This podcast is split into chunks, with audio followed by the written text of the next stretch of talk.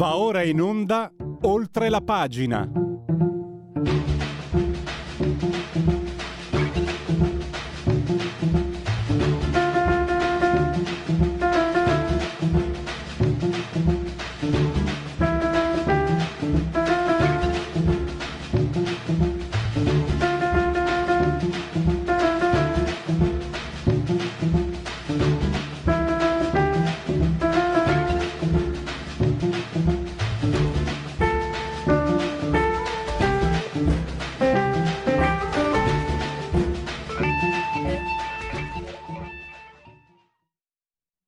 Linea va subito a Pierluigi Pellegrini.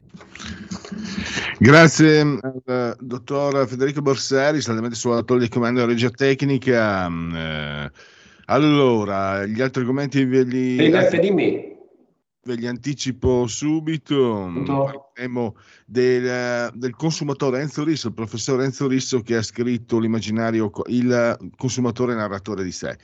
E poi con Fabrizio Amadori qual è la risorsa ma anche il rischio, ma anche un pericolo per l'Occidente, risorsa e rischio per la Russia? L'orgoglio. Poi andiamo con Fabrizio Amadori. Subito, allora, sbagliando si impara. Negli Stati Uniti è accaduto così. È crollata la banca delle start-up, la um, Silicon Valley Bank e la Signature Bank eh, i Lehman Brothers era lì lo spettro, invece niente, perché non è successo il tracollo, perché la, mm, la, Fed è intervenuta, perché il governo ha sostenuto, perché ci sono i fondi, perché ci sono delle garanzie. E io parto dalla conclusione che eh, il nostro ospite Giuseppe Lituri, che abbiamo in collegamento Skype, ha scritto nella sua rubrica, nel suo articolo su Star Magazine in America il deposito finanziario è sicuro come la moneta sonante. In Europa le cose non stanno proprio così. Andiamo con ordine, intanto fatemi salutare e ringraziare Giuseppe Liturri che abbiamo appunto in collegamento Skype, lo leggiamo sulla verità, su Star Magazine, anche ho visto stamattina che è uscito un ultimo articolo, ma oggi fermiamoci su questo intanto. Eh, Turi, benvenuto e grazie per essere, eh, per essere, questa, per essere in collegamento con noi. Buongiorno, buongiorno Pellegrini a lei e a tutti gli ascoltatori. Allora, partiamo da quello che ho detto. Tu, in America, in, in, eh, sui giornali, anche quelli specializzati, si è evocato lo spirito di Lehman Brothers, qualcosa che crollò, che comportò un crollo mondiale. Invece gli interventi hanno neutralizzato subito ogni rischio. Allora, io mi sono permesso di dire, eh, sbagliando si impara, e questa è la dimostrazione che negli Stati Uniti lo sanno mentre in Europa forse non stanno proprio così le cose. Cosa hanno imparato gli Stati Uniti, dottor Liturri, dalla lezione terribile di 15 anni fa? Diciamo che eh, quello che è accaduto negli Stati Uniti ci lascia preoccupati per quello che potrebbe accadere in Europa, e cioè eh, in Europa ci stanno dicendo che eh, la leggerezza con cui i regolatori hanno lasciato assumere alla banca californiana dei rischi eccessivi, questa leggerezza non ci dovrebbe essere perché le nostre autorità di regolazione sono più severe, eh, non eh, avrebbero lasciato accumulare certi squilibri. Così ci dicono e ci, almeno diciamo, eh, proviamo a crederci. Quello che non ci hanno detto è che se malauguratamente accadesse qualcosa del genere, le regole attualmente vigenti in Europa, ma dal 2014, potrebbero vedere il sacrificio, quindi il taglio dei depositi oltre i 100.000 euro, che è una cosa di una gravità che purtroppo eh, abbiamo solo sperimentato in parte perché non voglio ricordare quello che, è accaduto a Cipro nel 2013, con le banche chiuse per settimane, con il controllo dei movimenti di capitale per due anni. Ora, il, come spesso accade, il dibattito si è diviso in due. No? Eh, dice no, allora abbiamo salvato questi avidi e imprudenti eh, imprenditori californiani che mettevano milioni e milioni di dollari di depositi nella banca che poi è saltata. Quindi avrebbero dovuto pagare dazio. Questo è il, l'argomento che si, si solleva.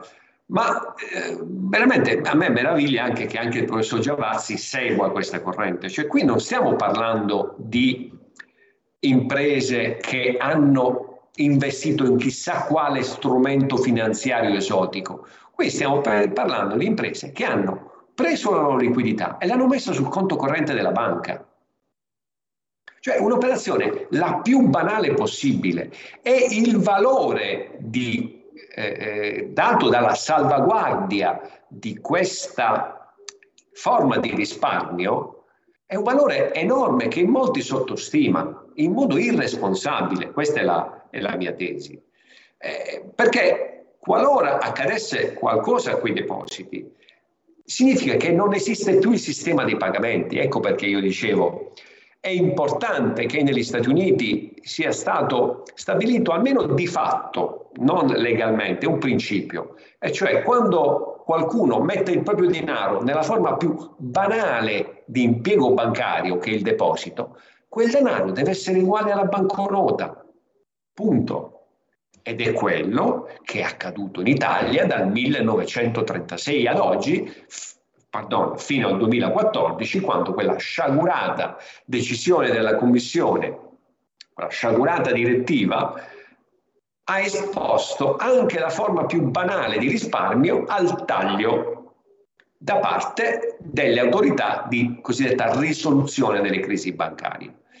Questo è purtroppo un argomento che viene sottovalutato, ma io l'ho scritto anche oggi, non vorrei essere tra quelli chiamati, ma non vorrei che nemmeno il professor Giavazzi fosse tra quelli chiamati a risolvere una crisi di panico in Europa, perché abbiamo delle regole scritte da irresponsabili e che promettono gravi danni qualora accadesse qualcosa. Ripeto, ci hanno detto che eh, c'è già un presidio sufficiente. Ma la mia domanda è, e se accadesse qualcosa, se quel presidio di regole molto stringenti non funzionasse? Ecco, questo è un po' il tema. Anche, anche perché, eh, dottor Liturri, no? lei eh, spiega come sarà astratto come concetto, ma la fiducia è determinante in finanza. Tanto è che mi risulta che ci sia proprio uno strumento eh, scientifico, se si può proprio dire così, ma comunque matematico, che misura, non so se sia proprio l'algoritmo, ma misura la preoccupazione dell'opinione pubblica di riferimento. E questo appunto è uno dei, dei problemi che riscontriamo in Europa eh, anche questa mancanza di fondo di garanzia, tra l'altro la mancanza di fondo, del fondo di garanzia europeo, eh, sono anni che lei la denuncia come, come mancanza, come assenza, come problema per il sistema europeo. Quindi Europa Unita, Europa Unita, Europa Unita, però alla fine chiacchiere, chi obietta è un, è un, è un eurofobo e tanto loro invece questi, questi personaggi eh, vanno avanti in una maniera che francamente non è convincente, che può provocare eh, di, grossi problemi. E cosa, cosa può, ecco, la politica può intervenire a questo punto. Il prossimo anno abbiamo le europee, dottor Liturri. Eh, presumibilmente, per carità, gesti scaramantici, presumibilmente l'alleanza, secondo me, contro natura tra socialisti, eh, la sinistra addirittura, e i popolari dovrebbe venire meno, dovrebbe rientrare un'alleanza più naturale tra conservatori e popolari. Si, ci si può aspettare oppure l'Europa conta così poco a livello politico, Bruxelles conta così poco, serve solo alle lobby per emanare, diramare eh, direttive come quella che abbiamo visto sulla Casa Verde, che a, servono alle, ai poteri, servono coloro che detengono determinati poteri, ma i cittadini eh, pagano tutto poi alla fine. No, eh, lei pone un, un tema delicatissimo. Eh, è chiaro che votare serve, mio modestissimo parere, votare serve sempre. Eh, poi però dobbiamo essere consapevoli di un fatto, che 25-30 anni di eh, regole orientate in una certa direzione eh, non possono essere spostate con uno schiocco di dita, non possono essere modificate con uno schiocco di dita, cioè è un processo lunghissimo quello che è auspicabile eh, che porti a una modifica di certe regole, alla eh, ehm, prevalenza di altri interessi rispetto a quelli che hanno prevalso finora. Quindi c'è da aspettarsi qualcosa di positivo, ma non c'è da aspettarsi rivoluzioni, cioè rapidità tipica di una rivoluzione. Questo è il mio modestissimo parere. Ma torno però proprio su questo eh, per sottolineare ai nostri ascoltatori e a tutti noi l'agilità con cui hanno agito le autorità americane. In due riunioni serali la domenica sera coinvolgendo il presidente, il capo della Federal Reserve e il capo del tesoro americano, quindi tre persone sostanzialmente, hanno deciso che il fondo comune di garanzia per i depositi, che ripeto normalmente dovrebbe coprire solo i depositi eccedenti, eh, inferiori a 250 mila dollari, hanno deciso che quel fondo avrebbe potuto tirare denaro in misura illimitata presso la banca centrale americana per coprire quei depositi, quindi per rispondere lunedì mattina alla telefonata, alla richiesta del risparmiatore americano che chiedeva indietro i suoi 300 mila dollari, i suoi 100 mila dollari, e così si è placato tutto. Noi non abbiamo questo meccanismo in Europa.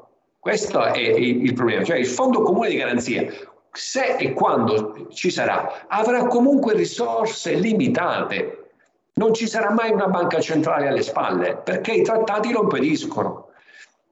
Questa è la trappola in cui siamo finiti e che, come correttamente anche eh, si sottolineava eh, negli ultimi giorni, si sta pensando a una revisione delle regole, però ci dicono possiamo farla solo nel limite consentito dai trattati. Eh, ma significa fare solo piccolo maquillage eh, se non si cambiano i trattati, gli aspetti strutturali non cambiano e quindi rimaniamo sempre in trappola ed esposti a rischi molto seri. Io voglio ricordare questo paese che tra il 2015 e il 2016 ha subito una crisi bancaria gravissima, che è stata anche in parte sicuramente generata da episodi di cattivo management, ma poi eh, sono stati lasciati marcire, sono stati lasciati incancrenire, fino a diventare una valanga.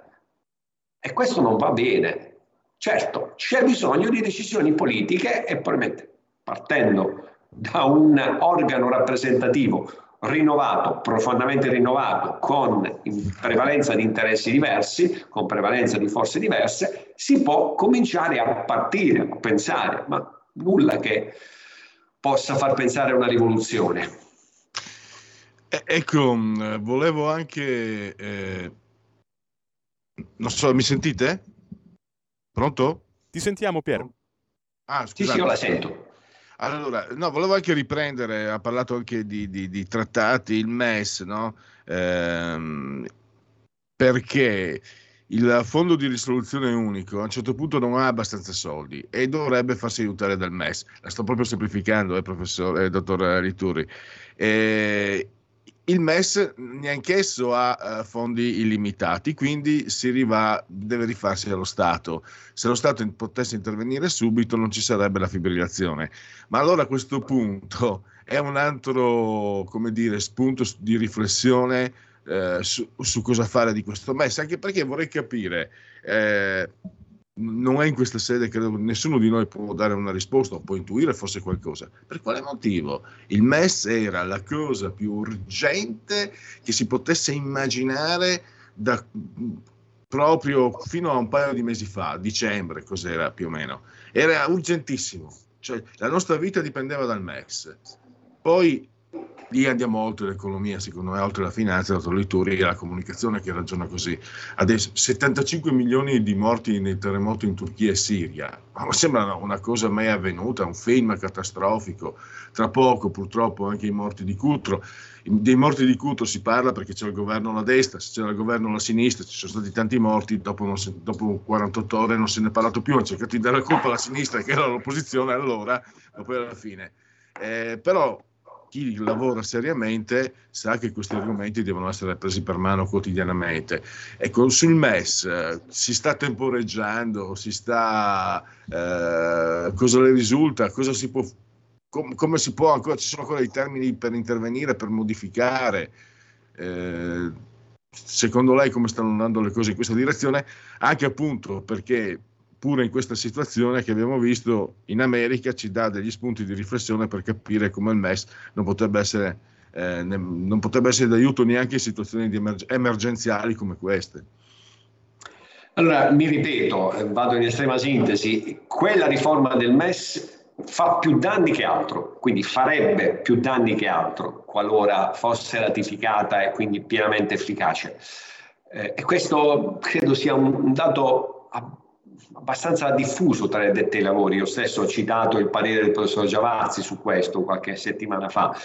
Eh, cosa potrebbe accadere ora? Allora, il processo di ratifica da parte dei parlamenti nazionali è un processo che ha la sua dignità, altrimenti eh, cosa l'hanno messo a fare? Eh, sarebbe stata sufficiente la firma del ministro plenipotenziario che è già avvenuta a febbraio 2021 per quanto riguarda l'Italia, quindi ormai due anni fa, e, e, quindi ci sarebbe stato più nulla da aggiungere. Invece c'è il rispetto per l'organo che detiene il potere legislativo. Bene, il mio personale parere è che questo organo si faccia rispettare.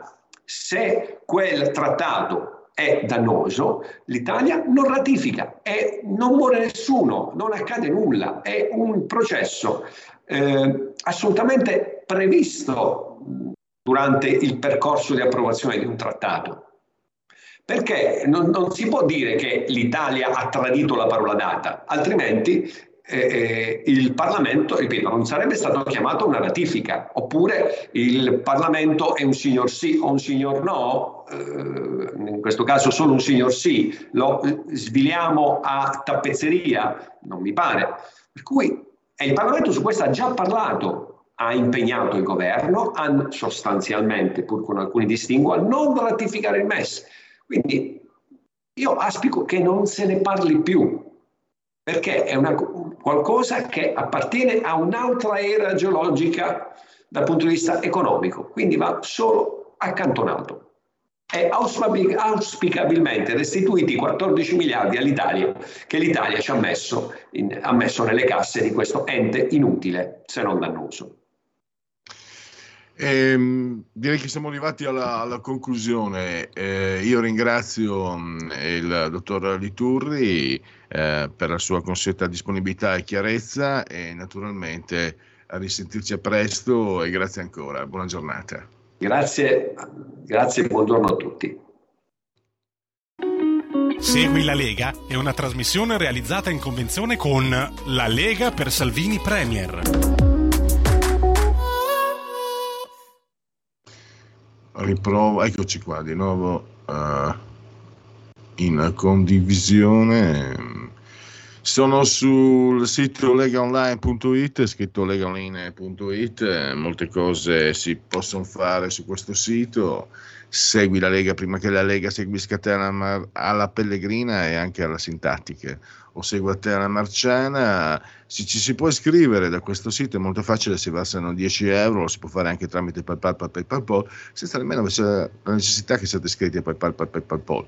Poi il codice fiscale, altri dati richiesti e quindi vi verrà recapitata la maggiore per via postale la tessera Lega Salvini Premier. Poi il gesto di autodeterminazione civica vale a dire il 2 per 1000, la scelta del 2 per 1000, soldi che lo Stato terrebbe per sé, ma voi avete l'opportunità di indirizzarli verso attività che vi siano più affini, per esempio quella politica, le scelte politiche, in questo caso appoggiare la Lega Salvini Premier con la sigla D43 da porre nella dichiarazione dei redditi, scelta libera che non costa nulla, e D di Domodossola 4 i Cavalieri dell'Apocalisse o i Moschettieri?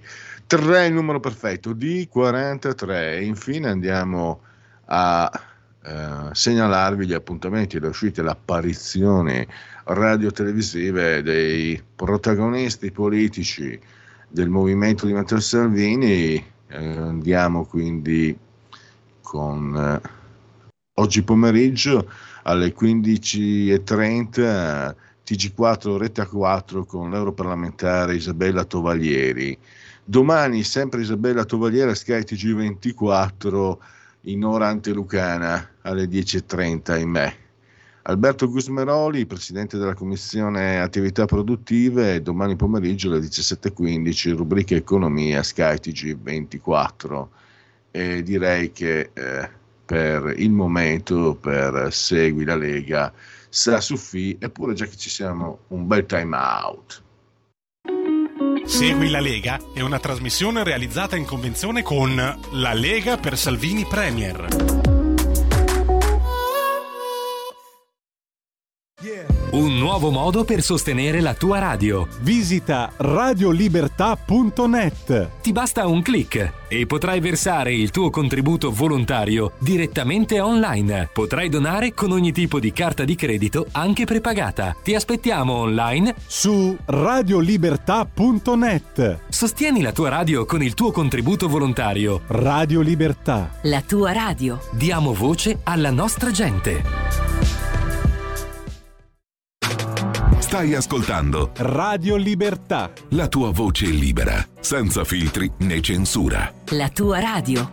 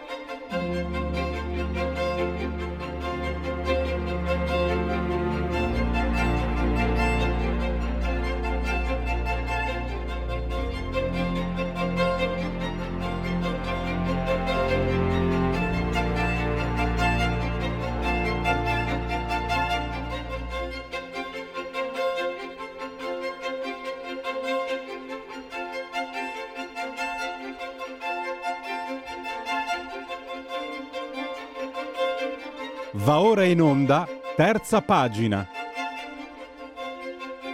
Oggi eh, parliamo di un eh, saggio del quale avremmo dovuto parlare la scorsa settimana, ma c'era stata l'occasione per trattare altro argomento eh, allora. E abbiamo con noi il professor Enzo Risso, che è docente all'Università La Sapienza ed è anche direttore scientifico di Ipsos e scrive anche per Domani. Professore, grazie per essere tornato ai nostri microfoni e benvenuto. Grazie a voi, buongiorno a tutti. Allora, è un saggio che ci riguarda molto da vicino, eh, subito enuncio il titolo, il consumatore narratore di sé l'immaginario collettivo e il suo ruolo nelle scelte di consumo. Guerini, associati editori, 18 euro e spicci, eh, 208 pagine lo trovate nelle librerie ma anche online naturalmente.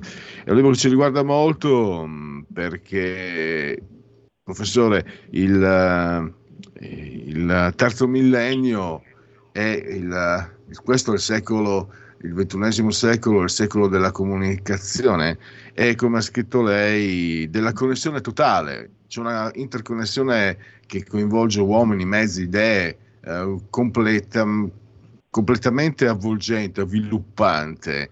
E questo pone anche noi soggetti consumatori, diciamo così, in, in situazioni diverse rispetto a quelle di pochissimi po- pochi decenni fa, dieci anni fa, quindici anni fa, basti pensare insomma a tutto quello che si può fare con un semplice telefonino. E parto anche da una considerazione, professore. Eh, ho letto, mm, mi è capitato di parlarne con altri ospiti, eh, parlando di economia, no? nella Silicon Valley pare che il motto sia fai attenzione se è tutto gratis perché allora vuol dire che la merce sei tu, quindi da consumatore a consumato.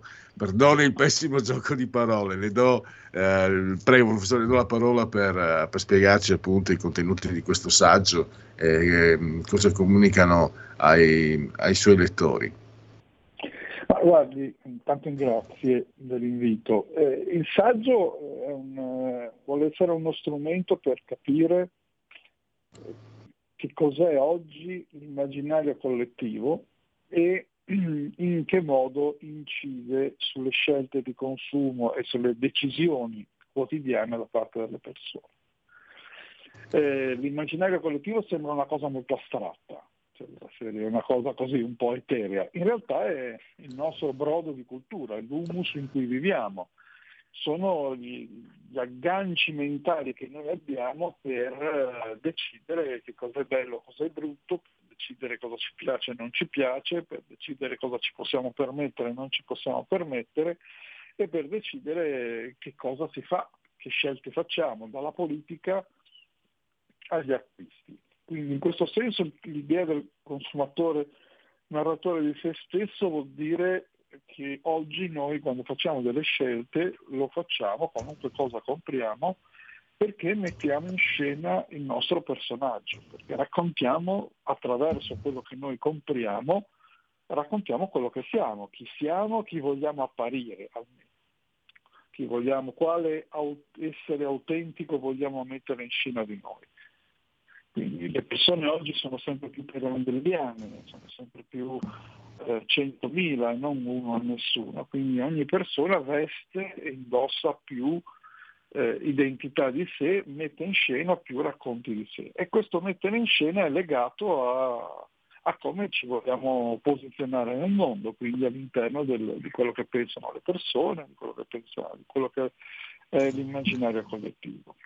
Il volume è una sorta di manuale per studenti, per operatori del marketing, per persone comuni, per vedere come, quali sono tutti i passaggi attraverso cui il, le, cose generali, quello che aleggia nell'universo in cui noi viviamo, quindi nell'immaginario collettivo, per vedere tutti quelli che sono i passaggi che poi portano alle scelte. Quindi andando a vedere quali sono le cosiddette eh, dimensioni che, che noi individuiamo come eh, i tratti della personalità vincente i simboli del successo, ma anche vedere quali sono i fattori che agiscono sulle nostre scelte, quindi senso di infedeltà, l'eclettismo, la variabilità, il bisogno di novità, il bisogno di, di distintività oppure l'omologazione, di essere uguale agli altri,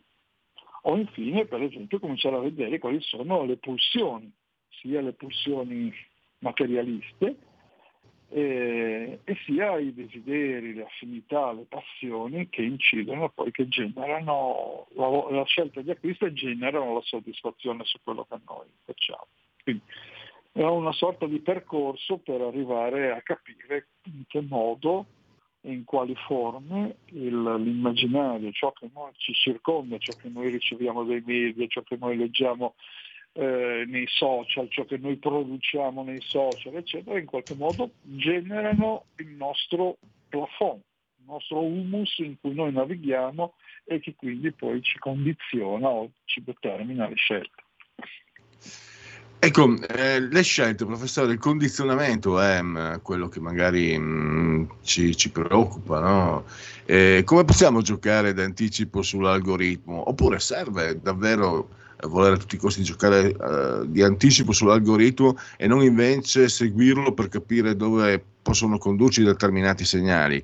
Certi condizionamenti, se interpretati, uh, possono rivelare, se li analizziamo. Se noi abbiamo senza arrivare, lei parla anche di archetipi in questo libro, non voglio arrivare, non posso permettermelo purtroppo culturalmente, non voglio, non voglio arrivare a Jung, ma credo che eh, leggendo certe, certe nostre debolezze, io le chiamo così perché sono un po' antico, certi condizionamenti, possiamo anche capire quello che succede dentro di noi e che magari non abbiamo ravvisato in termini, in termini lucidi, in termini di chiarezza. Ecco, possiamo, ecco, immagino che, che il suo manuale mi permetto di chiamarlo così, possa servirci anche a quello?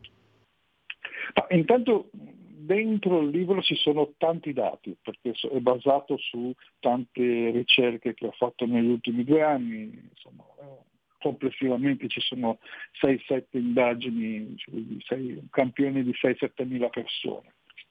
Quindi tanto si vede cosa pensano gli altri e ci si può fare un'idea di quanto siamo condizionati o siamo non condizionati. Eh, sapere quali sono per esempio eh, il, i profili della personalità vincente no? e vedere che per le persone, so, per la maggioranza delle persone la personalità vincente è in primo luogo una persona che vuole essere unica, quindi diversa dagli altri, il 31% per esempio. Poi c'è chi dice che invece la personalità vincente è chi ha coraggio, che sono al 29%. Oppure per esempio, c'è chi dice che essere una personalità vincente è essere alla moda. Lo, dice, lo pensa il 24% degli italiani. Ecco, così facciamo, possiamo fare anche i conti e cominciare a dire qual è la nostra idea di personalità vincente. Essere unici, avere coraggio, essere alla moda, collaborare con gli altri, essere visionari e ci possiamo collocare e sapere che siamo o nel 30% o nel 29% o nel 24% oppure che abbiamo un'altra, siamo completamente estranei, perché magari non ci riconosciamo in nessuna delle cose. Ci aiuta a collocarci sicuramente. Mm. Mi domandavo, come... in questo... No, dicevo, sul Pronto? condizionamento, come chiedeva lei, eh, per eh, liberarsi da ogni tipo di condizionamento, direi che in una società è quasi impossibile liberarsi da ogni tipo di condizionamento, è utile però comprendere, sapere che esistono questi condizionamenti e farci conti. Mi chiedevo, mm, in questo sistema però comunque non voglio tornare per carità a fare la stessa domanda, ma è più facile stabilire una tendenza alla quale gli altri si adeguino, perché l'uomo eh, impara per imitazione, l'uomo è un animale sociale e se teniamo presente, mm, soprattutto penso magari a chi ha anche meno esperienza, eh, con un sistema di questo tipo, con, eh, appunto, che connette tutto, forse fos- posso spingere di più. Eh, c'è un'osservazione adesso un po' terra a terra, professore, però comunque reale. Eh, io ricordo quando guardavi il telegiornale fino a vent'anni fa, capivi, era, capivi anche se, se era in Italia, se era all'estero, se era il sud Italia se era il nord Italia, se era l'Asia, se era gli Stati Uniti, se era il Canada, se era il Sud America, lo capivi non solo dal, lo capivi dal taglio dei capelli, dal modo di vestire, non, non, solo dal colore della pelle o dal taglio degli occhi, naturalmente. Cioè, esprimevano le persone che vedevi in tv, magari immagini fatte, che ne so, in, uh, in qualche eh, piazza di New York o di Toronto o di Pechino, insomma, o di Mosca o di Parigi, uh, capivi che c'era um, una, un'identità uh, condivisa di quel territorio. Adesso non vorrei esagerare, ma io faccio fatica, stessi tagli di capelli, stessi, cioè, è come se a livello totale i, parto dai giovani, ma poi anche noi, parlo per me vecchiaccio, alla fine veniamo condiz- seguiamo quello, finiamo più o meno per seguire quelle che sono alcune tendenze. Questo è un dato, come, come lo possiamo leggere? Intanto le chiedo se quella che è mia impressione empirica può, può, avere anche, può essere restituita anche in termini scientifici, perché magari sono solo magari una mia impressione, ho visto ho visto la TV nel momento sbagliato, nei posti sbagliati. Eh, quindi intanto capire se è corretto quello che, che vedo io e, e poi una sua opinione su ciò.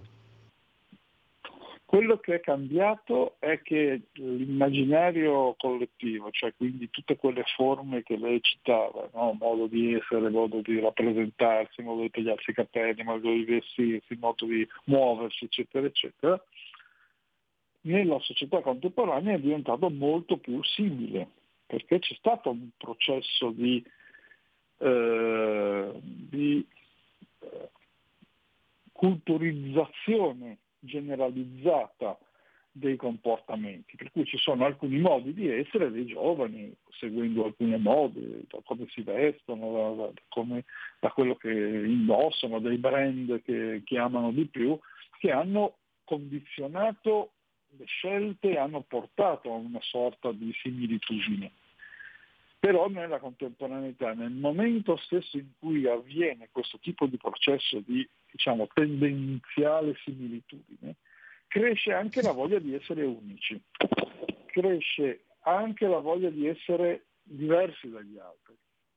Per cui non è un caso che la personalità vincente la, al primo posto ci sia l'essere unico, proprio perché di fronte a questa spinta così eccessiva, in certi casi di omologazione, le persone reagiscono poi per salvaguardare se stessi. E allora le dico, che cos'è il tatuarsi, il mettersi piercing da parte dei ragazzi non è solo una moda, è anche un modo, a seconda del disegno che mi faccio, dove me lo faccio, che tipo di, di piercing mi metto, che tipo di rapporto che faccio tra quello che ho tatuato sul corpo e i miei vestiti, eccetera, è anche un modo per sembrare essere, di essere sempre unici, di essere ognuno diverso dagli altri. Quanto influisce questo mm, diciamo, cambiamento totale? Quanto ha influito nel mutamento del linguaggio? Io perché eh, i vecchiacci come me tendono a dire eh, c'è un impoverimento del linguaggio. No, calmi, perché era quello che sentivo io, eh, professore, quando ero giovane, e quindi non voglio ripetere l'errore, no, professor Risso. E, è cambiato il linguaggio, chi ha detto che si è impoverito? I giovani di adesso eh, esprimono linguaggio e comunicazione in ambiti che sono preclusi a chi ha una certa età e non ha potuto, tra virgolette, aggiornarsi. Però sicuramente è cambiato molto. È un cambiamento, per quello che lei può constatare, che fa parte del normale eh, cambiamenti di, di, di generazionali, cambiamenti anche di, di, epocali che fanno parte della, della storia del, del contemporaneo o questo sistema di, conness- di connessione eh, totale ha influito ancora più in profondità?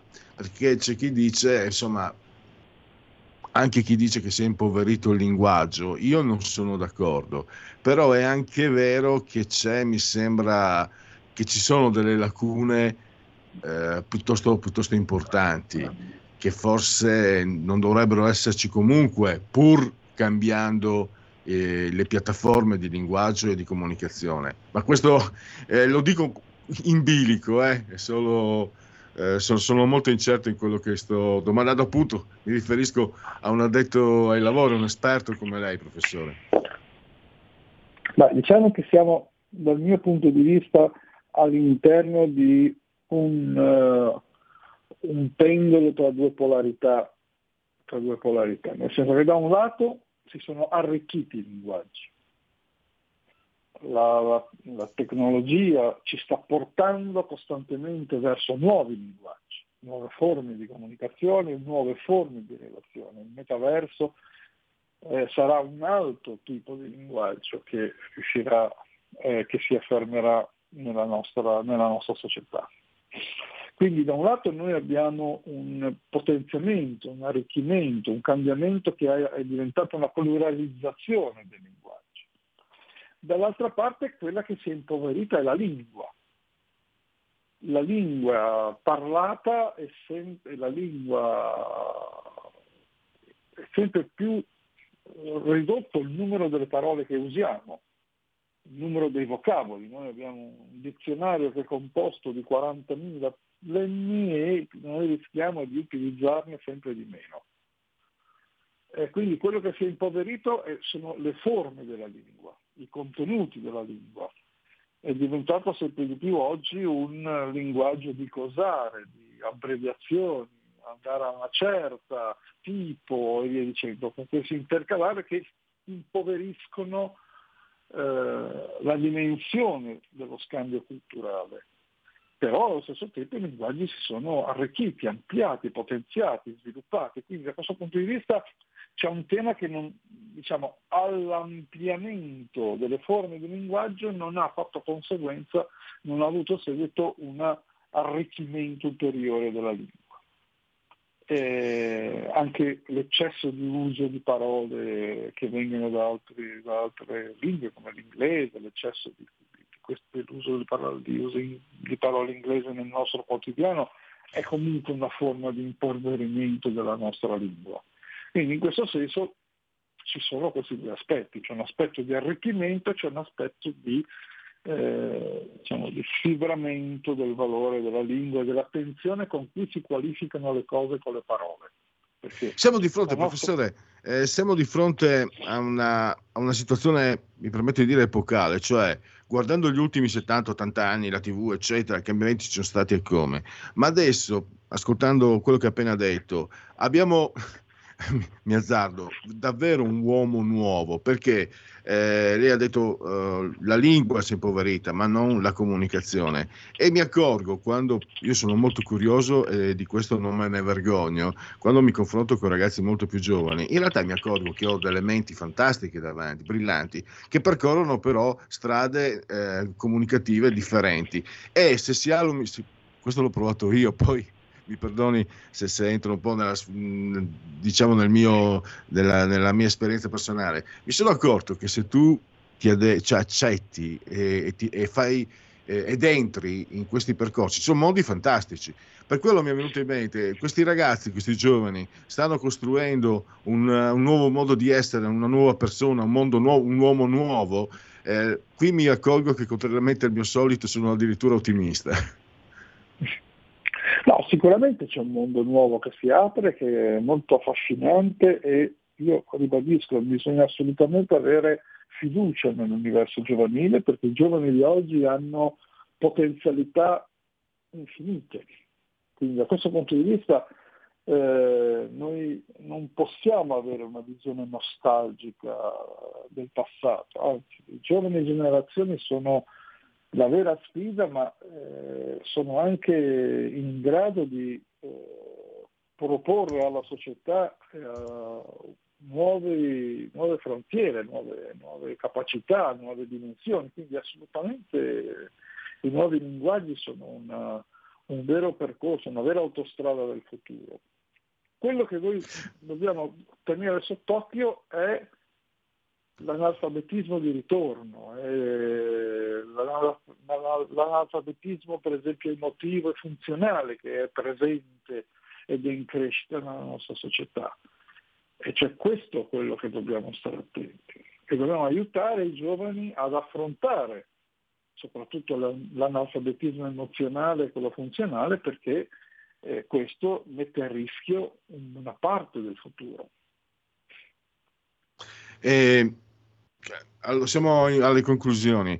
Eh, tra l'altro, io cito sempre un fatto che mi ha stupito tempo fa: un giovanissimo tecnico che collabora con la nostra radio, bravissimo, fantastico, mi spiega eh, come funziona l'algoritmo di Spotify, mi fa vedere canzoni, cantanti a me completamente sconosciuti, e poi a un certo punto, cosa fiora, professore? Forse se lo ricorda anche lei, nessuno mi può giudicare, di Caterina Caselli. E allora mi sono commosso, ho detto, ma allora c'è il futuro. Eh, forse sono troppo emotivo. Il rischi, professore sono, sono stato ottimista, ma i rischi di condizionamento su sfere che vanno oltre il consumo, le, le, scelte, le scelte, l'ha appena detto anche lei, l'analfabetismo funzionale, emotivo, funzionale ma anche a un certo punto una, una diversità di approccio emotivo, no? di approccio noi come Radio Libertà siamo anche molto attenti, anche l'approccio politico, le scelte sociali, lasciamo perdere, anzi la politica eh, a zero, eh, i cambiamenti in, in funzione delle scelte sociali che, eh, possono, con, che possono, essere condizionati da, questo, da, queste nuove forme di comunicazione? Certamente il, l'omologazione, la possibilità di essere condizionati è sempre più alta all'interno di un contesto dove è basso il tasso critico delle persone, quindi noi dobbiamo eh, aiutare, incentivare il tasso di criticità, lo spirito critico, la capacità di pensare e di formare le idee delle persone, perché questo è l'unico antidoto che esiste alla, all'omologazione. Cioè solo con persone autonome eh, che hanno dotate di capacità di lettura della realtà e di comprensione di quello che le circonda, noi avremo minori tassi di omologazione. Allora, siamo, siamo, alla conclusione. Io ringrazio il professor Enzo Risso e eh, voglio anche eh, ricordare naturalmente il suo saggio che si intitola Il consumatore narratore di sé, l'immaginario collettivo, il suo ruolo nelle scelte di consumo. Guerini Associati Editori, 18 euro spicci, eh, 208 pagine, la trovate anche online e non solo in libreria. Professore, spero di averla presto anche nuovamente ospite perché direi che da questo punto di vista degli argomenti il pan non ci manca, grazie anche alla, alla sua conoscenza della materia. A risentirci, professore, grazie ancora. Grazie a voi, arrivederci. E adesso andiamo a, a, abbiamo un minuto e forse ce la faccio a leggere due minuti solo un istante, poi magari metterò anche in condivisione. Allora, dai che lo metto in condivisione, eh, però poi l'ho perso. Scusate, sono ancora da remoto quindi poi faccio vedere io, pongo e Peggy mie, la mia salvezza allora, produzione industriale, l'indice generalizzato mensile cresce su base congiunturale per i beni di consumo, siamo gennaio 2023 più 0,9 e l'energia più 0,1. Diminuiscono invece i beni strumentali e i beni intermedi. Allora, ecco, avvia condivisione. dovremmo esserci. Altro dato Istat, eh, export, le esportazioni delle regioni italiane, si stima una crescita congiunturale, siamo nel quarto trimestre del 2022, eh, delle esportazioni per tutte le ripartizioni territoriali, più ampia per il nord-ovest, più 3,2, più contenuta per il nord-est e il sud, eh, isole entrambe 1,1 per il centro più 0,8. Adesso questo sondaggio, Piazza Pulita sondaggi, Fratelli d'Italia 30, PD 18,9, eh, 5 Stelle 16, Lega 9, Calenda 8, Forza Italia 6, fiducia in Meloni, 40, mm, fiducia in Meloni 47 del governo 35, Schlein i leader 31, Conte 30, Calenda 26, 25 Salvini, 20 Berlusconi, 12 Renzi, ehm, è soddisfatto delle politiche del poco, molto abbastanza 30 del governo, poco per nulla 52. E poi questo lo chiudiamo. Vediamo se abbiamo, questo non c'entrava, velocemente. Questo è termometro politico, Fratelli d'Italia 29,2, PD 18, 5 Stelle 16,8, Lega 9,3, Azione Calenda 7,6, Forza Italia 7,2. Vediamo. Eh, e forse riesco senza sforare a leggere l'ultimo sondaggio. EMG Different, eh, Fratelli d'Italia 27,4, PD 17,8, 5 Stelle 16,5, Lega 9,9, Forza Italia 8,4, Calenda 7. Eh, I leader Draghi 50, Meloni 48, Salvini 39, Zaia 38, Conte 35, Bonaccini 34, Solen 31, Berlusconi 31, Calenda 24, Renzi 16. Ho sforato un minuto, quindi direi che il tempo del... Dai, eh, le priorità, migranti 43, redistribuzione, maggior controllo 36, regolamentazione delle ONG 32, corridoi umanitari 23, aumentare le risorse 18, non risponde il 5. Chiudiamola qui, time out e poi parleremo dell'orgoglio russo. Stai ascoltando Radio Libertà. La tua voce libera, senza filtri né censura. La tua radio.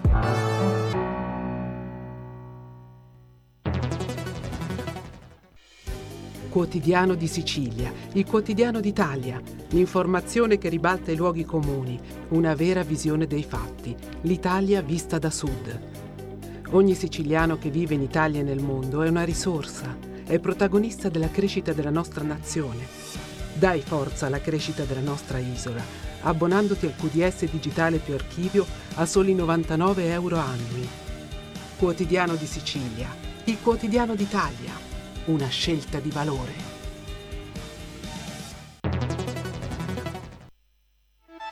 Stai ascoltando Radio Libertà, la tua voce libera, senza filtri né censure la tua radio.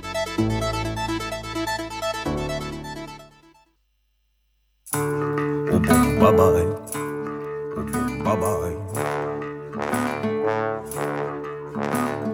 Pressure pushing down on me, pressing down on you, no man asked for. Under pressure, the burns are building splits a family in two, puts people on streets.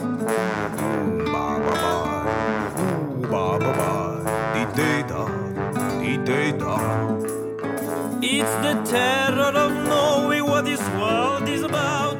Watching some good friends get me out. Pray tomorrow takes me higher. Pressure on people, people on streets. Da da da ba ba.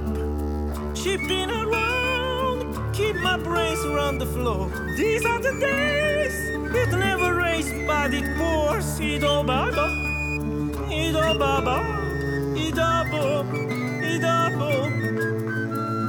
People on streets, dida dida de. People on streets, dida dida dida dida. It's the terror of knowing what this world is about. Watching some good friends let me out. Pray tomorrow takes me higher, higher.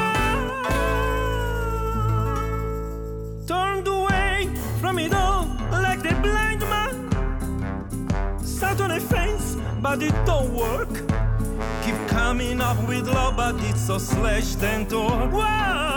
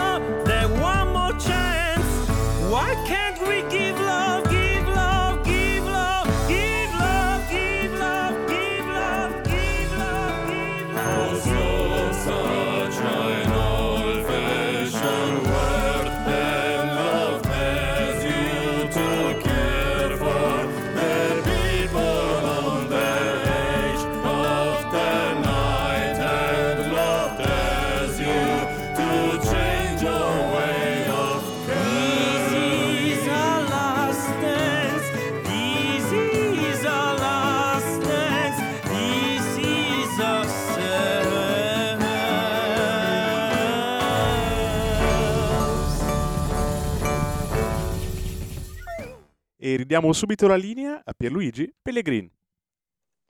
E grazie al dottor Federico Borseri, saldamente sulla tolla di comando in eh, regia tecnica. Allora, riabbiamo con noi Fabrizio Amadori, eh, come lo possiamo definire? Saggista, blogger, tante cose.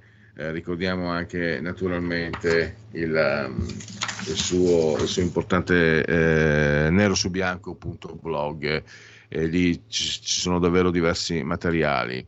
Allora. Con, allora, io cerco di capire no, quello che sta succedendo. Un geopolitico eh, che abbiamo ascoltato la scorsa settimana ci ha spiegato qual è, secondo lui, ripartendo però, ricostruendo da dossier ufficiali, qual è la vera strategia complessiva eh, di Putin. Eh, Fabrizio Modori, che ve lo ricordo ancora, ci ha portato il professor eh, Carallero, perseguitato dal regime comunista castrista un bel po' di anni fa, e mi ricordo ancora eh, quando il professore raccontava di cosa combinavano i comunisti in, a Cuba. Eh, invece Fabrizio, lo sapete, ha una posizione critica confr- a dir poco nei confronti di, per i crimini anche che ha commesso, perché di sicuro ne ha commessi. Se vogliamo negare anche quello, a questo punto facciamo a meno di parlarne di Putin. Ma non ci interessa perché questo ci porterebbe nella polemica, perché sta scrivendo un libro sulla materia, un saggio, Fabrizio, e mh, mm, oggi parleremo di quello che può essere un rischio e un'opportunità, eh, sia per la Russia che per l'Occidente. L'orgoglio, qualcosa di astratto che però può tradursi in uh, comportamenti drammaticamente anche reali. Un cantautore che non ho mai amato in vita mia, che però ha fatto molte cose buone, cantava eh, Ne ho uccisi più l'orgoglio del petrolio. Non dico neanche il nome perché sinceramente mi è sempre stato sulle balle, però sicuramente ha, fatto, ha scritto delle cose interessanti e buone. Eh, ecco, Fabrizio Badori, intanto benvenuto e grazie per, essere, per aver accolto il nostro invito. Ciao Fabrizio. Eh, grazie, grazie per l'invito, siete sempre molto gentili. Allora, eh, Fabrizio, parliamo, eh, intanto ricordiamo il, il, libro che stai preparando eh, dopo la Mosca, spero che la pronuncia sia corretta, e poi hai scelto di mettere a fuoco, è un, direi che è un capitolo questo, una, un, uno dei tanti aspetti che poi ritroveremo nel saggio quando sarà pubblicato. L'orgoglio, come rientra in questa tua analisi? Tu lo conosci anche questo mondo perché hai collaborato con uh, uno delle, di, di, coloro che erano oppositori di Putin, che sono stati trovati assassinati a due passi da, da, da, eh, dalla Duma, mi sembra comunque due passi da dove Putin... Da Cremlino, sì. Da Cremlino. E allora, ti do la parola così eh, avremo modo di capire l'orgoglio russo che sicuramente fa... Ecco, quando sento parlare di orgoglio russo, Fabrizio, nella mia ignoranza viene in mente eh, la letteratura, no? eh, i fratelli Caramazzo, per dirne una, eh, o altro ancora. Però invece ovviamente questo che fa parte di un sentimento eh, di un popolo può essere eh, tradotto, anzi spesso viene tradotto, l'abbiamo anche visto. Eh, sai cosa? Parto con una domanda secca. Oggi non sono lucido, ve l'ho detto, sono qui, sono un eroe, anzi faccio vedere Pongo e Peggy perché guardatele qua. Ecco qua, le mie sorelline perché voglio essere, ho cercato di mantenere un linguaggio adeguato. Senza queste non riesco neanche ad andare a pisciare, perché non riesco neanche a appoggiare il piede per terra. Sono imbottito di farmaci che non fanno un cazzo, quindi questo mi fa ancora girare di più i coglioni. E quindi sono perdonato perché essendo eh, pieno di medicine straparlo, ma non, sono, non ho perso la lucidità seriamente.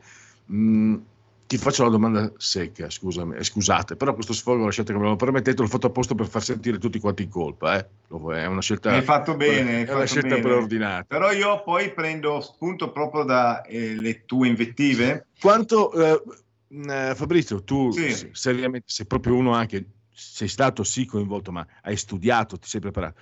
Quanto l'orgoglio parte da Putin o invece quanto può essere strumentalizzato da Putin l'orgoglio del suo popolo o quanto addirittura potrebbero essere un tutt'uno. Sì, eh, vorrei mh, premettere che qualsiasi considerazione noi andremo a fare si parla sempre di eh, interpretazioni, di riflessioni che nascono da delle conoscenze dirette e indirette. Perdonami questo piccolo, diciamo, piccola considerazione di tipo eh, gnoseologico, eh, perché eh, ovviamente io non penso di essere portatore di verità eh, e credo che nessuno possa pensare di essere la propria volta. Sono delle interpretazioni, delle considerazioni. Ehm, la natura dei fatti, come sappiamo, è piuttosto complessa, problematica.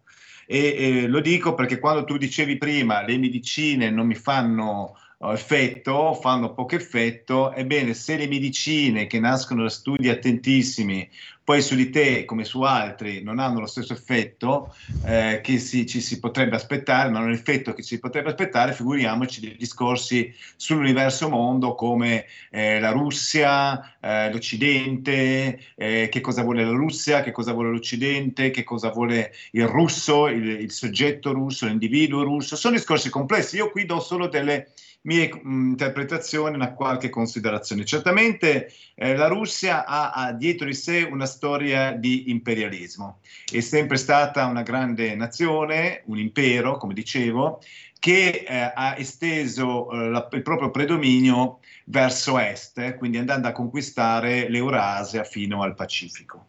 E, e quindi la sua ehm, espansione è stata diversa da quella dei francesi, degli inglesi, degli europei dell'Occidente, degli italiani, spagnoli e così via, che erano relegati eh, in confini molto più stretti. In questo senso la Russia ha molto meno farsi, da farsi perdonare dall'Africa rispetto agli europei occidentali, ma soltanto per questioni geografiche, non per questioni di mentalità. L'imperialismo è una caratteristica che se rimaniamo in Europa era trasversale dal Portogallo alla Russia. Quindi partendo da questa premessa, un po' di orgoglio c'è in tutti i popoli europei, che sono quelli che conosciamo meglio, sono quelli più vicini a noi. Cioè non esclude affatto che non ci sia orgoglio nei cinesi, nei giapponesi, è un discorso complesso che ci porterebbe lontano e rischio anche di dire, perdonami, delle sciocchezze, perché si tratta veramente di questioni complesse e difficili, e difficili da inquadrare scientificamente. Detto ciò, certamente se si parte dal presupposto che la Russia sia sempre stata, e da tempo è stata una grande potenza imperiale, ehm, e lo è stata prima con lo zar, poi con l'Unione Sovietica, quando qualcuno dice che Putin fa uscire fuori dal russo l'uomo sovietico che c'è in lui dice una cosa sacrosanta, secondo me, cioè, o perlomeno dice una cosa comprensibile, eh, un, una cosa che secondo me si può difendere da vari punti di vista. Anche considerato che Putin stesso sa che la Russia non è l'Unione Sovietica, c'è una differenza netta di potenza, anche di demografia e anche di estensione territoriale tra, e anche di produzione di ricchezza tra l'Unione Sovietica e la Russia. E il fatto che Putin voglia far uscire fuori l'uomo sovietico con l'orgoglio eh, del sovietico e con l'aspettativa del sovietico, cioè l'aspettativa di vivere in un paese che fa eh, tremare le vene al resto del mondo, Ecco, il fatto che Putin voglia fare questo, ovviamente, se vuol fare questo, e io penso che voglia fare questo, rientra in una, uh, diciamo, uh, strategia più ampia. È anche vero che eh, l'uomo sovietico eh, è soprattutto quello age, è quello più grande.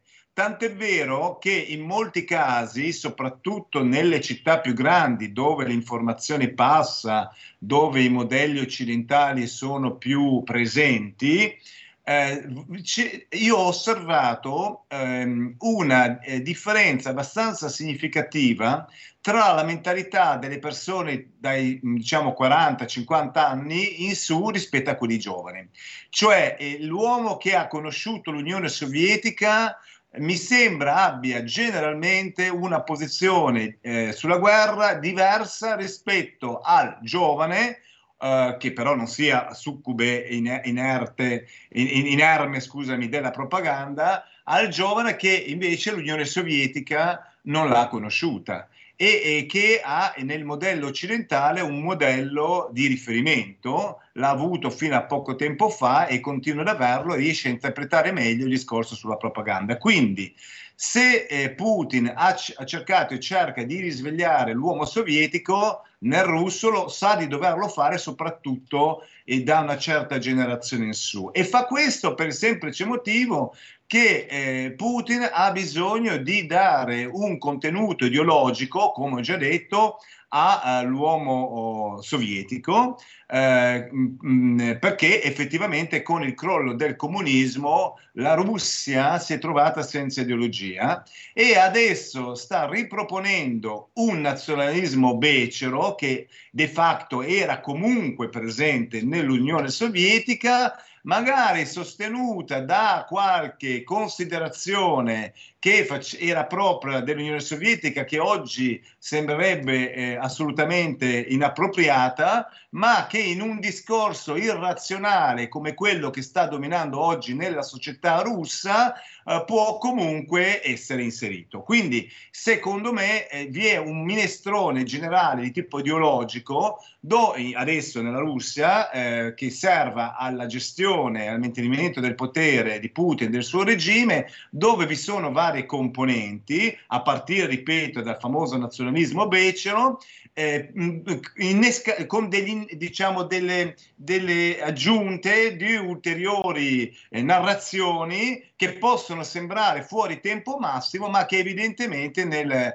nell'uomo russo, soprattutto, ripeto, da una certa età in su, fa presa. Eh, l'orgoglio è certamente uno di quei eh, motivi che fanno più presa, cioè il fatto che la Russia sia un paese orgoglioso e che deve essere orgoglioso per la propria sopravvivenza, perché altrimenti ci sono altri popoli che lo vogliono umiliare. Il discorso dell'umiliazione che fa, diciamo, uh, che va a braccetto con il discorso del vittimismo, eh, direi che sia una componente importante nella narrazione putiniana. Il fatto che il russo si senta spesso vittima dell'aggressione, della prepotenza degli altri a partire dall'Occidente, eh, è un qualcosa di abbastanza evidente in generale nella cultura russa, ma io direi che eh, si può notare molta, diciamo, di questa componente vittimistica, addirittura probabilmente su un piano diverso, però secondo me interessante, anche solo per associazione nella letteratura russa a partire da quella grande dell'Ottocento. Ti fermo Fabrizio, quello che mi, che mi ha colpito, allora, abbiamo visto aveva anche per certi aspetti ragione. No? Eh, fronte, la, la, l'opinione pubblica occidentale, lo dicono sondaggi, convergono un po' tutti i sondaggi in Italia, ma non solo. In realtà non sono contrari a Putin come credeva l'Europa, come forse credevano certi maggiorenti, come speravano, come ci... Non rischia, cioè, non è un autogol perché si legge, cioè è ufficiale, anzi viene esposto la rivalutazione di un mostro comunista bastardo come Stalin, una merda totale. Uno dei più grandi, insieme a Hitler e Mussolini, il peggio del peggio della storia. Io non credo ci sia veramente peggio di Hitler, Mussolini e Stalin. E, e, sai, sugli eni possiamo par- parliamone, ma, ma Stalin, Stalin era il peggio del peggio. Cioè, io mi ricordo da, da ragazzo, anche quando c'erano i giovani in classe, c'erano comunisti, magari qualcuno la spilletta di Lenin ce l'aveva, sto parlando fino agli anni 70, la spilletta di Lenin ce l'aveva, ma Stalin era stato completo, visto che Khrushchev aveva anche rivelato gli orrori di Stalin. Come si fa? Cioè, casomai, eh, non so, riprendi Khrushchev, casomai, anche se no, no, assolutamente no, perché Stalin portò la grandezza, poi c'è Yalta e tutto il resto. Stalin sconfisse il nazismo dopo il patto Ribben, eh, Ribbentrop, vabbè. E Molotov-Ribbentrop. Molotov-Ribbentrop. Non è, non è un autogol perché a, a meno che, e questo può essere, ci sta tutto, perché se continua a avere il consenso, dopo aver riscoperto e rivalutato Stalin, dopo aver indicato Stalin quasi una figura di riferimento per l'uomo nuovo russo, se in Occidente continuano a, a sostenere, chi in Occidente continua a sostenere Putin, uh, ha, ragione, ha ragione Putin a questo punto, è un Occidente da buttare via è un, è un, gioco quasi di specchi e di paradossi, però a me sembra, sembrerebbe appunto un, un, grande, un, grande, autogol. Stalin non si può, no, Stalin non si può. Cioè, su Stalin, io credo che se c'è uno che dovrebbe mettere, che mette tutti d'accordo, è Stalin. Lo odiamo tutti, lo detestiamo tutti. È il terrore che suscita una figura così spaventosa, orrenda e orrida. E invece per Putin è il suo eroe. Sì, eh Beh, tieni presente che Stalin è stato quello che ha affamato il popolo ucraino, tanto per incominciare, quindi probabilmente c'è anche un motivo legato all'attualità. Stalin è quello che ha recuperato la religione, lui ateo, eh, a, a, guida, eh, che, mm, di, che, guidava, perdonami, a, a, capo di un paese ateo, ha recuperato la religione, i sacri valori della Russia religiosa per combattere il nazismo che stava invadendo l'Unione Sovietica. Quindi, come vedi, in queste, almeno in queste due cose Stalin è un gemello di, eh, di, di Putin. È andato via, probabilmente ci siamo frizzati.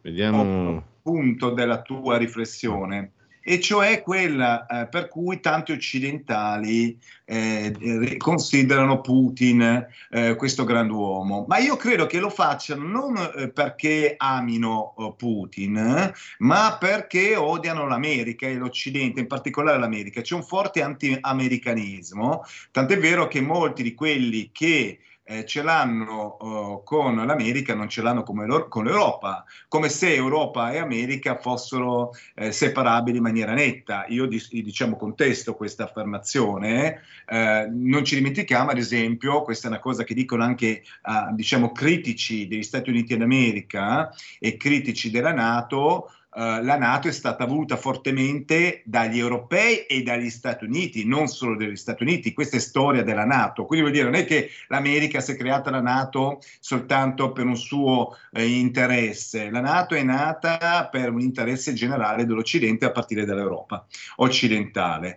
Però io volevo eh, eh andare un po' più in profondità e dire che eh, tutti questi signori dell'Unione Sovietica eh, che sembrano portatori di un'idea con, li, con la I maiuscola hanno questo uh, vantaggio agli occhi soprattutto degli intellettuali o comunque di persone ad alto grado di istruzione, cioè il mondo delle idee spesso genera fascino nella, nella, gente istruita e non solo. Tant'è vero che sarebbe interessante capire se l'ideologia abbia più o meno effetto da un certo livello di istruzione in su. Questo è un argomento che vorrei affrontare prima o poi in uno dei miei articoli, cioè capire quanto in realtà sia proprio l'intellettuale il, il, diciamo, colui che è più destinato a essere vittima dell'ideologia perché ama l'ideologia in quanto portatrici di idee, cioè del mondo dell'intellettuale. L'intellettuale si muove spesso più a suo agio nel mondo delle idee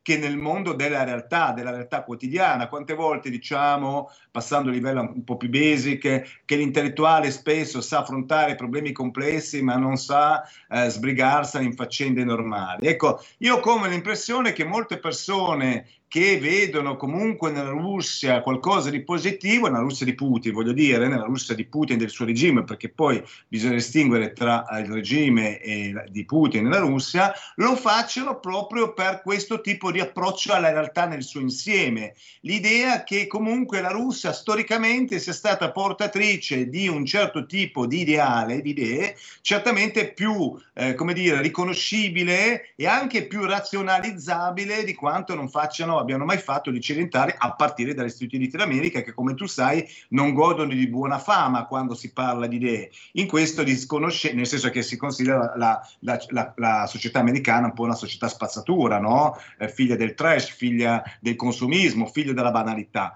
In questo secondo me disconoscendo una parte interessante della cultura americana, molti non sanno probabilmente che l'America è una portatrice, portatrice di una grande cultura filosofica, di una grande cultura letteraria, ovviamente non parliamo della cultura scientifica e tecnologica. Quindi ci sono molti luoghi comuni che non riguardano soltanto la Russia, ma riguardano anche l'America.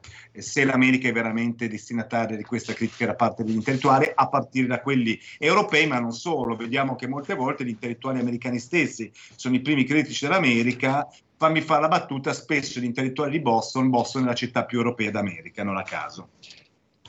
E siamo, siamo alle conclusioni. Eh, devo, devo, chiudere. Ringrazio Fabrizio Amadori. Naturalmente il discorso non eh, finisce qui, anzi, eh, Fabrizio, a risentirci a presto e grazie davvero. Grazie a voi, un abbraccio. Grazie per questa opportunità.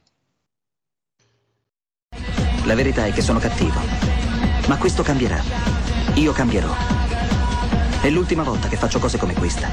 Metto la testa a posto, vado avanti, rigo dritto, scelgo la vita. Già adesso non vedo l'ora. Diventerò esattamente come voi. Il lavoro, la famiglia, il maxi televisore del cazzo, la lavatrice, la macchina, il CD e l'apriscatole elettrico. Buona salute, colesterolo basso, polizza vita, mutuo, prima casa, moda casual, valigie, salottoli tre pezzi, fai da te, telequiz, schifezze nella pancia, figli, a spasso nel parco, orario d'ufficio, bravo a golf, l'auto lavata, tanti maglioni, Natale in famiglia, pensione privata, esenzione fiscale, tirando avanti, lontano dai guai, in attesa del giorno in cui morirai. Grazie a mm, Federico, dottor Borseri, DJ solamente sul controllo di comando e regia tecnica. Mi ha anticipato, volevo chiedergli la sigla, visto che abbiamo lo spazio. Già che ci sono, sapete cosa faccio? I convenevoli formulaici, facciamo tutto un minestrone, un pastone. Allora, il dottor Federico, io e lui siamo assisi a 156 metri sopra il livello del mare. 22 gradi centigradi la temperatura esterna, eh, in gradi centigradi appunto sopra lo zero, esterni invece 13,8, 16% l'umidità, 1012,5 punti 5 appunto millibar la pressione.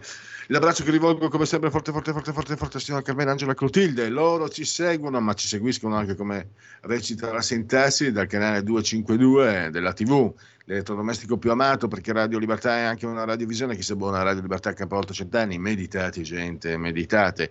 Continuate pure comunque fate quello che volete. Perché sappiate appunto che potete continuare a farvi eh, cullare dall'algido suono digitale della Radio DAB oppure seguirci ovunque voi siate grazie a applicazioni dedicate a iOS Android, quindi smartphone, iPhone, mini tablet, iPad, Alexa, accendi Radio Libertà, passa parola, ne saremo riconoscenti.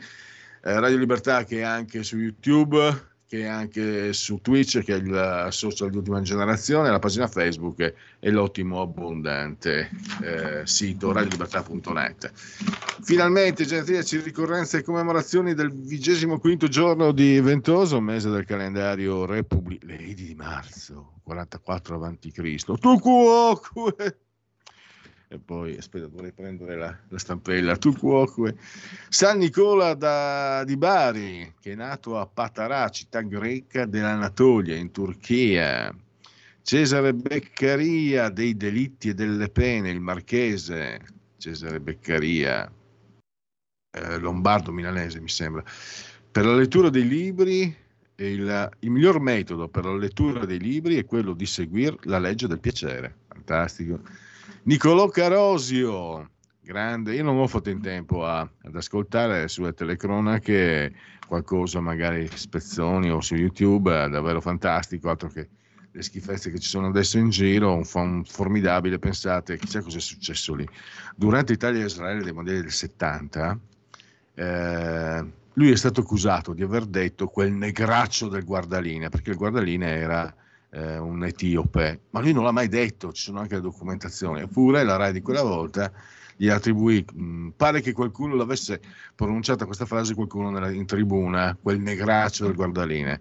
Sta di fatto che lui ne, ne pagò caramente le spese perché fu avvicendato, arrivò, Nando, comunque siamo passati dal bene al bene perché Nando Martellini è un altro, per chi ama il calcio, lo sport, insomma, eh, si ricorda. Edmondo Aldini, TV, teatro, cinema. Eccolo qua, un altro grande, David Cronenberg, crash su tutti, ma anche la Mosca e altri ancora. Eh, una cosa strana di questo maestro del cinema, ma è una nomination.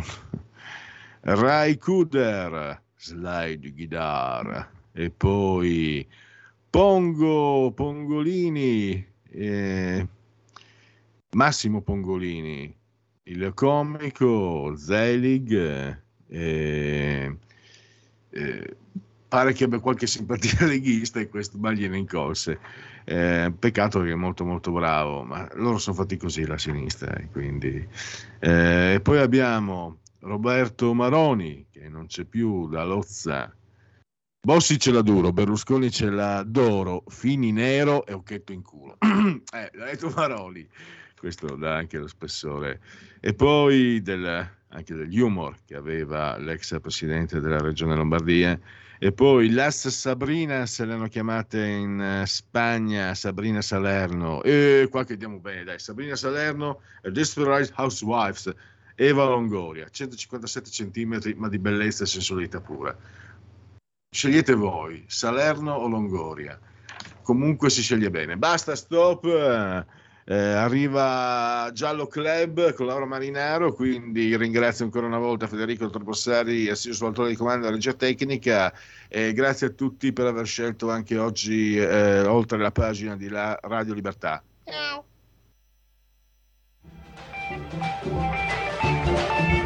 Avete ascoltato oltre la pagina.